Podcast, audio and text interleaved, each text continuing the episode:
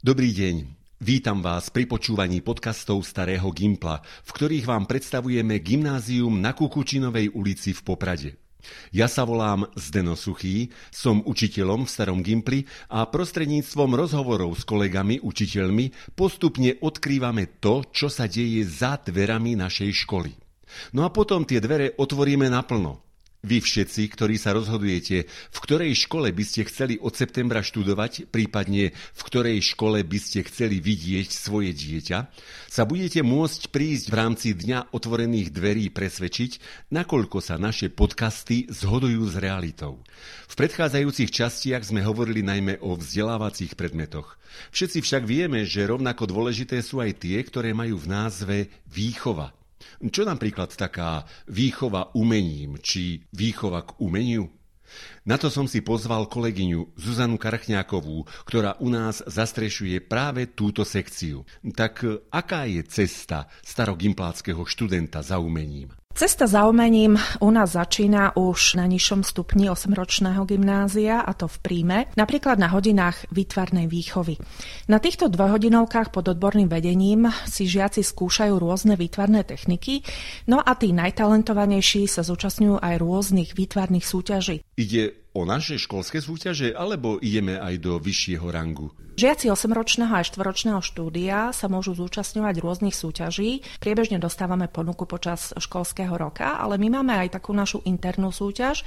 Je to prehliadka v zaujímavej umeleckej činnosti. Žiaci tu súťažia v rôznych kategóriách, ako je spev, hra na hudobnom nástroji, tanec, výtvarné práce alebo aj recitácia, na tu nesmiem zabudnúť. No a my si na tej súťaži už vytipujeme také talenty a potom s nimi ďalej pracujeme. Takže tí idú do konfrontácie so svojimi rovesníkmi z iných škôl. Buďme konkrétnejší, na ktorých súťažiach sa objavuje značka Starý Gimpel? Spomenúť by som mohla Aniela Vianoc. Je to súťaž, ktorý už tradične organizuje Tatranská galéria v Poprade. No a naši starogimpláci sú v nej pravidelne oceňovaní. No dobre, ale ja nemám vzťah k výtvarnej. Čo so mnou? Budem na vedlejšej kolaji? Netreba zabudnúť ani na hudobníkov a spevákov, pretože títo si svoj talent rozvíjajú na hodinách hudobnej výchovy. Talent môžu ukázať napríklad v takej našej súťaži Slávici z Lavice, alebo sa môžu realizovať aj v našej školskej hudobnej kapele. Poďme ešte do väčšieho extrému.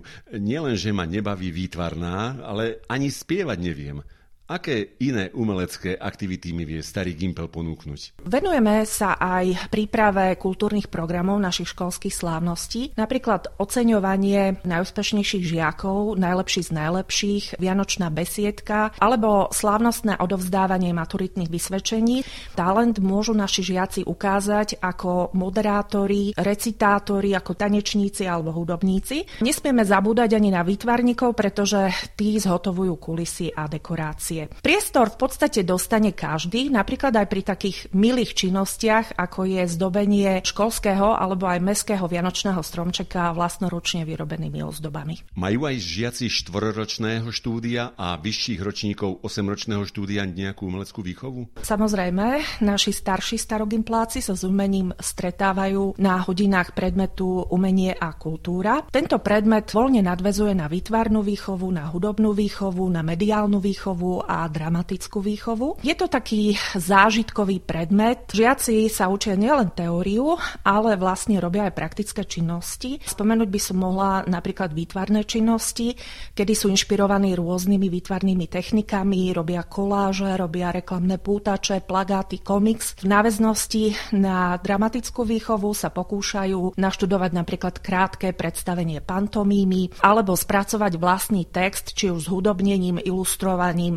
alebo dramatizáciou. Takže aj u nás máme žiakov, ktorí majú o umelecké predmety mimoriadny záujem. Ako im umožňujeme rásť? V 3. a 4. ročníku si žiaci môžu zvoliť seminár Dejiny umenia. Tam si rozširujú učivo. Vďaka tomu si môžu umenie a kultúru zvoliť aj ako maturitný predmet a úspešne zmaturovať. Pochválme sa tým, že títo po umení hladní študenti nesedia iba u nás v škole. Atraktívne je to, že seminár dejiny umenia sa učí priamo v Tatranskej galerii v Poprade pod vedením pani riaditeľky Anny Ondrušekovej. Žiaci sa nielen učia o jednotlivých umeleckých a kultúrnych smeroch a prúdoch, ale aj vyslovujú svoje názory na umelecké diela a svoje zážitky vnímania týchto umeleckých diel.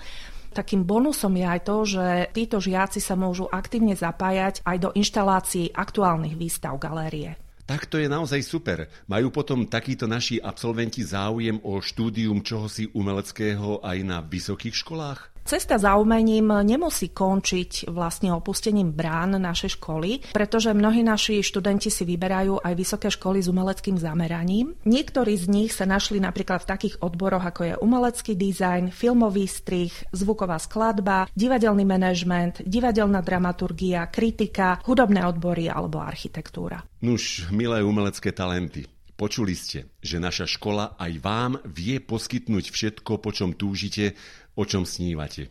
Ešte raz ale opakujem výzvu zo začiatku tohto podcastu. Príďte na deň otvorených dverí.